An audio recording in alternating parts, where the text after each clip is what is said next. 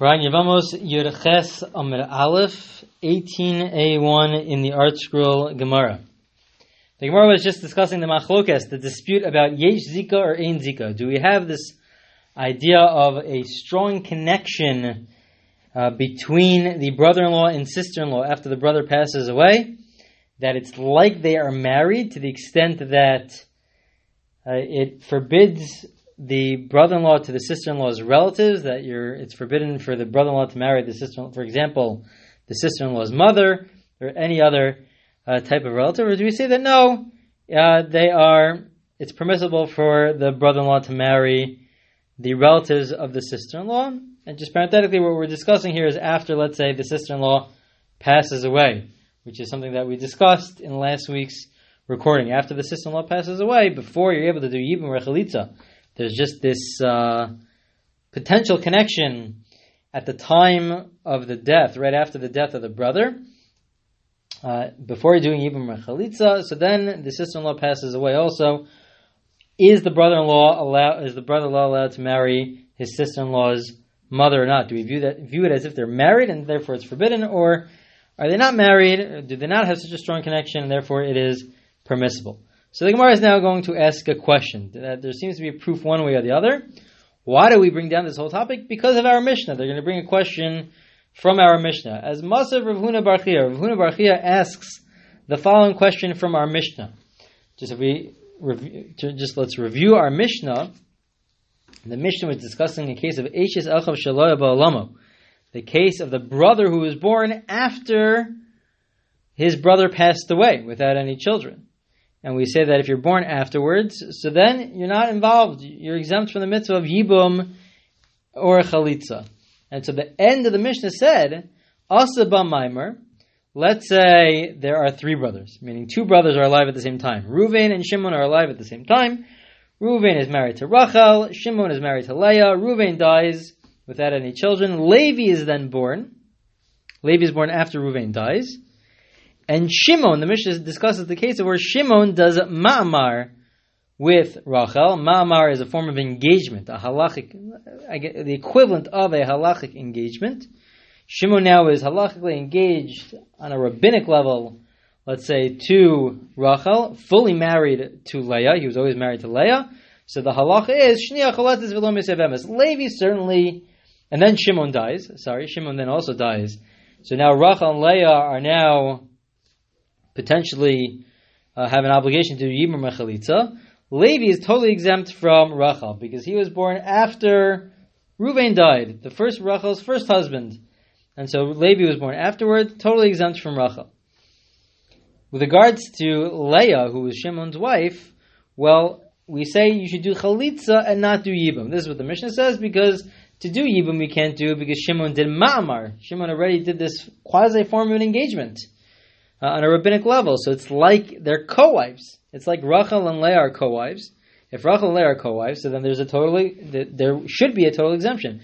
But it's not completely co-wives because this is only on a rabbinic level, uh, on a biblical level. They're not married at all, Shimon and uh, and Rachel. So Leah is the only wife to Shimon. So then maybe there is an obligation to do something for Leah. So because of that, the halacha of the Mishnah is that you should do chalitza. You don't lose out by doing chalitza. You gain by doing chalitza. You're not doing yibum because potentially they're co-wives and that would be a prohibition. If there's no mitzvah of yibum, that would be a prohibition of marrying your sister-in-law. So we're not going to do tell them to do yibum, but they could do chalitza because if they're not viewed as being co-wives, Rachel and Leah, so then there would be an obligation to do chalitza with Leah.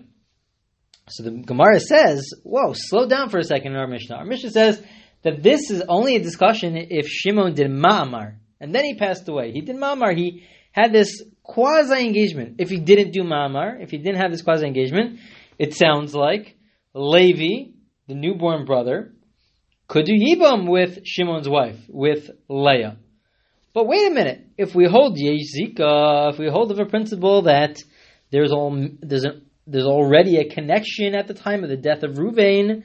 It says if Shimon is married to Rachel, to Ruvain's wife, even before anything happens, and it makes it that they're like relatives, that they're more than just brother-in-law and sister-in-law, but it's, it's some form of a marriage So then, even without Mamar, the Mishnah says only if there's Mamar, but even without Mamar, we should say that Shimon is married to two women, to Rachel and to Leah. To Leah because it's his actual wife, to Rachel because just by the mere situation that Reuven passes away without any children, that should create a connection between Rachel and Shimon. So Shimon be, should be viewed as having two wives, Rachel and Leah. Shimon has two wives, so then certainly uh, we should say that Levi is exempt from doing uh, from doing anything with Rachel or with Leah.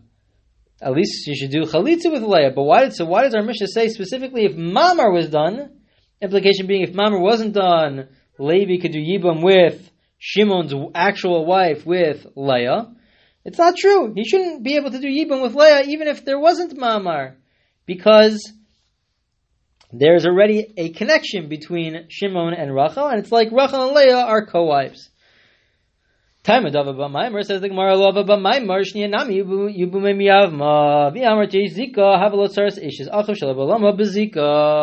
So we should prove from here, from our Mishnah, that we really hold Ein Zika. Because it's a problem if you hold ein Zika even without Ma'amar, without this quasi form of an engagement. There's already a connection between Rachel and Leah. So it must be that we hold that there is no such connection. Ein zika, that there's no connection between Shimon and Rachel unless you do mamar. Our Mishnah is dealing with mamar. But before mamar, then we wouldn't say there's such a connection, and then it's just Shimon and Leah.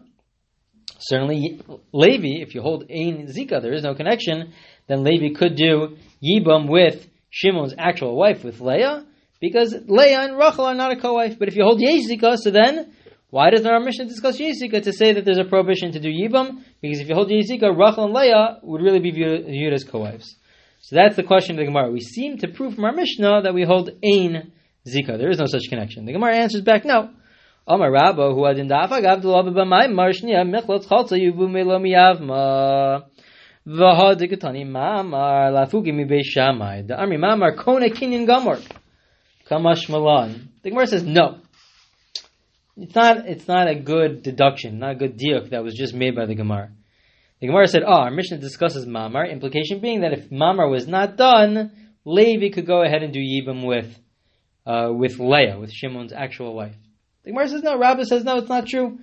Really, Levi could never do yibam with uh, with Leah, with Shimon's wife. And the same law that apply before mamar also applies after mamar because the Mishnah holds Yesh Zika. You could make the case that our Mishnah, you can present the case that our Mishnah really holds Yesh Zika. And whether it's before Mamar or after Mamar, either way, Shimon is really somewhat married to Rachel. It's like Rachel and Leah are co-wives. If Levi is exempt from Yibam with Rachel, he's also exempt from Yibam with Leah, and therefore what he has to do is just Chalitza with Leah. Oh, why did our Mishnah say that case? Why did the Mishnah give the case specifically of Ma'amar? So the answer to that is that because you might have thought that if Shimon actually did Ma'amar and then Shimon died, the cases where Shimon did Mamar and then he died as opposed to him dying without doing any Mamar. So then there's an opinion out there, Beis Shammai, Beishamai is of the opinion that once Shimon does Ma'amar, it's like a complete kinyan, it's like a complete marriage, where Shimon is completely married to both Rachel and to Leah, and one would have thought that Levi doesn't have to do a thing.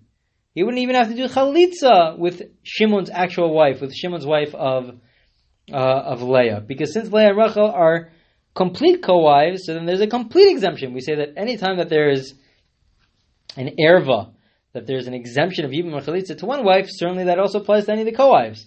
But we originally thought that Ma'amar is not an actual co-wife. It's only on a rabbinic level that they're viewed as co-wives. It's not a real marriage. But Beis Shammai holds, no, it is a real marriage.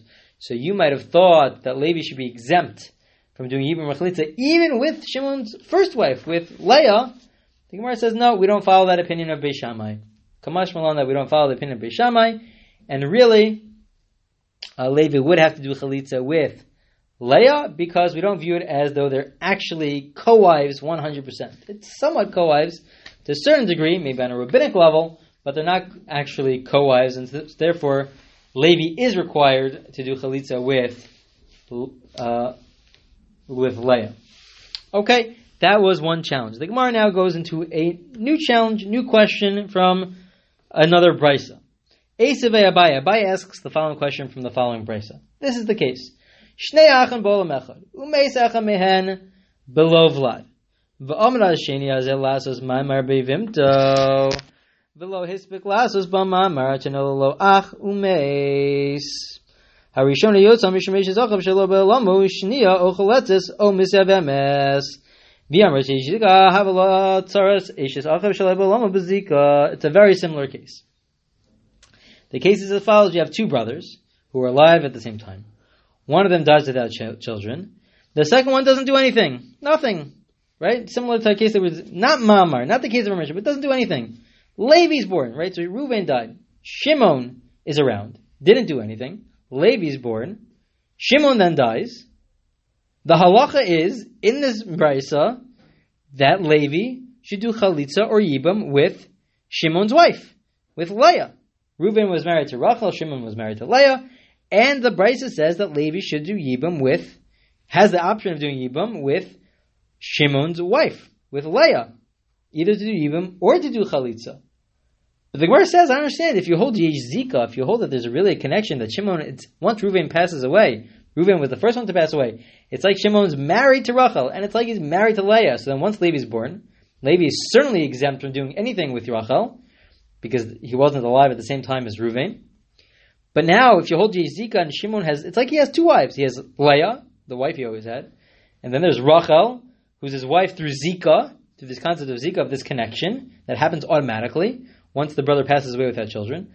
So then, why should Levi have the option of doing Yibam with Leah, with Shimon's wife, if it's if Shimon is, is it's as viewed as Shimon as though Shimon is married to Rachel, just like Levi is exempt from doing anything with Rachel, he should also be exempt with Leah because it's like a co-wife.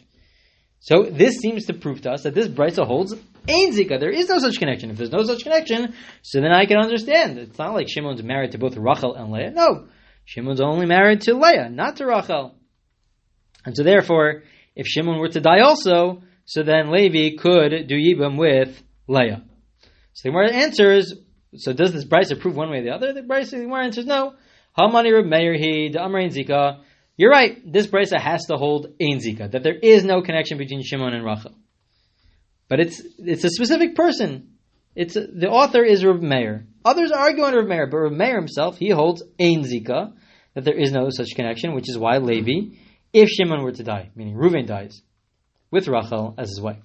Then Shimon dies uh, with Leah as his wife, and then Levi, who's born before Shimon passes away, so then Levi could do Yibam with Shimon's wife with Leah, because we hold Ein Zika. There's no connection. Levi, sorry, Shimon is not married to both Rachel and Leah at the same time. Now the Gemara asks the following question: Is it really true that Rameir holds Ein Zika? I could try to prove to you, says the Gemara. Abaye asks, that really Rameir holds Yesh Zika. There is such a connection from a different Mishnah, right? So the Gemara just answered that Rameir holds Ein Zika, that there is no such connection. We don't view the brother-in-law, sister-in-law as though they're married the moment that the brother passes away. No, it requires Yibam for us to view them as married, and that's the opinion of Rameir. But is that really true? Umisvir Rameir Ein Zika. Does Rameir really hold Ein Zika that there is no such connection? But the Mishnah that was taught by Rameir says as follows. Here's the case. Okay, here's the case. The case of the Mishnah, which we'll have later on, is a case where you have four brothers. Four brothers. Two of the brothers are single, let's say. The other two are married to two sisters. Right? So you have two brothers married to two sisters, and a total of four brothers. So two single, two brothers who are single, and two brothers who are married to two sisters. So let's say as follows. You have Reuven, Shimon, Levi, and Yehuda. They are all four brothers. Reuven is married to Rachel and Shimon is married to, let's say the opposite way, just to make things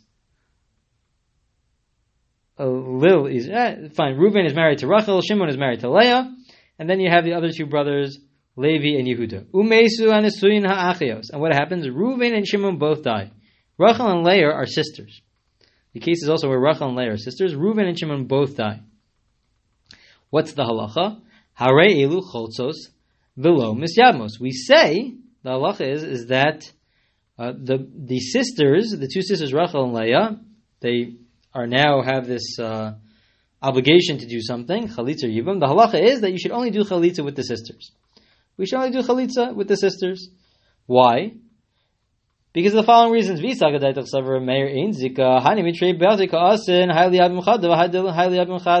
reason is, the Gemara assumes this is the reason, because if you hold Yesh Zika, that there really is a strong connection, it's like they're married, so you have two sisters now that that have this option of Yibum Chalitza, and there are two live brothers around. So if you think about it, if you hold Yesh Zika, that means one brother, it's as if he has this somewhat form of marriage to both sisters, the other brother has this sort of marriage to also to both sisters. Both of them do. Now, if one of the brothers were to do yibum with one of the sisters and marry her, so then he's marrying one of the sisters, but he's also still has zika to the other sister. He also has this other connection, this connection which happens automatically once the brother passes away. So let's say he were to marry Rachel, but Leah he still has a connection with. And so it's like he's marrying the sister of the one he has a connection with. That is a prohibition. You're not allowed to do that. It's a rabbinic prohibition, but that's not allowed. You're not allowed to marry somebody who you already have that type of relationship with, that Zika type of relationship with. So if you hold Zika, you can't do Yibam. So that's why we say, do Chalitza. Both sisters you have to do Chalitza with, because if you just did it with one, if you did Yibam, so then uh, if you did Yibam, so then you'd be marrying your Zika's sister, the one that you have already a connection with, with the sister. For either sister, that would be true.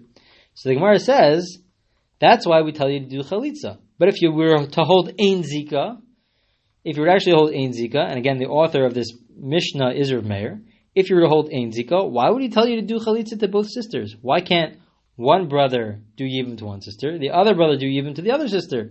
It should be perfectly fine. We should allow one brother to do Yibam, and then the other brother will do Yibam, and it wouldn't be a problem. Why can't uh, why can't we say that? One brother will do Yibam. It's not like he's married or, or has some sort of connection to the other sister. We, holds Ein Zika. We just said Rameir holds Ein Zika, so there's no connection. So one brother should do Yibam with one sister, the other brother should do Yibam with the other sister. So this is really a strong question that Abaye has, because we just said Rameir holds Ein Zika. If Rameir actually holds Ein Zika, and in this Mishnah, why would he say that the two sisters have to do chalitza? One brother could do yibum, the other brother could do yibum. So the Gemara answers no. La'olam ein zika. Really, Rameir holds ein zika. Ein zika. Oh, why can't you do yibum to both sisters? Mishim de kasavar also levatal mitzvahs yibmin. De dilma dem yad mechad meis idach. V'kambatlas mitzvahs uh, mitzvahs yivamin. So the Gemara answers as follows: that really Rameir holds ein zika. But what's the concern here? The concern is here is let's say as follows. Let's say you allow them to do yibum. So let's say one brother does yibum with the other sister. But the concern is that maybe the other brother is going to pass away before he's able to do yibum or chalitza. So the concern is one brother, let's say Levi, does yibum with Rachel, and then before Shimon, before sorry, before Yehuda does yibum with Leah, Yehuda passes away. So what's going to happen now? Levi can no longer do Yibam or Chalitza. It's a total exemption from Leah because he already did Yibam with Rachel. If he already did Yibam with Rachel, he's married to Rachel. So then there's a complete exemption on Leah because even though Leah originally had to do Yibam Chalitza, but now the only live brother is Levi. Levi is already married to Leah's sister, to Rachel. If, if Levi is married to Leah's sister, to Rachel, so then there's an exemption of Yibam or Chalitza. If your sister-in-law is also your sister-in-law in the other direction, it's your wife's sister, so then there's also an exemption of Yibam Rechalitza. So our concern, really we hold Ein Zika, but our concern is that you are not going to be able to fulfill the mitzvah of Yibam Rechalitza. Leah had a mitzvah of Yibam Rechalitza before, before Yehuda passed away. But the concern is that maybe Levi will do Yibam, and then Yehuda will pass away, and then Leah won't be able to do anything. So as a result of that, we say, you know what, everyone should do Chalitza. Solve the problem, everyone go ahead and do chalitza because we, we don't want to come to a situation where Leah at some point in time had this mitzvah of Yibum, and because Levi married her sister through Yibum, then there's a total exemption once Yehuda passes away. So to get out of that, to make sure that we don't uh, get rid of this mitzvah of Yibum, we say you could fulfill the mitzvah by doing chalitza. Chalitza is also a mitzvah. So you do chalitza, which is the mitzvah. You do chalitza to both sisters, and that solves all the problems. Just parenthetically, you might think that this is a bit of a stretch. Our concern is that Levi is going to end up marrying, doing Yibum with Rachel, and then Yehuda is going to pass away. Are we always concerned about people passing away, that people are going to die? So Tosfos deals with that question. Are we always concerned that people are going to die? Maybe there's a difference between a long-term concern versus a short-term concern. On the short term, we're not concerned. On the long term, maybe we are. But that's a discussion that it is discussed amongst the Rishonim.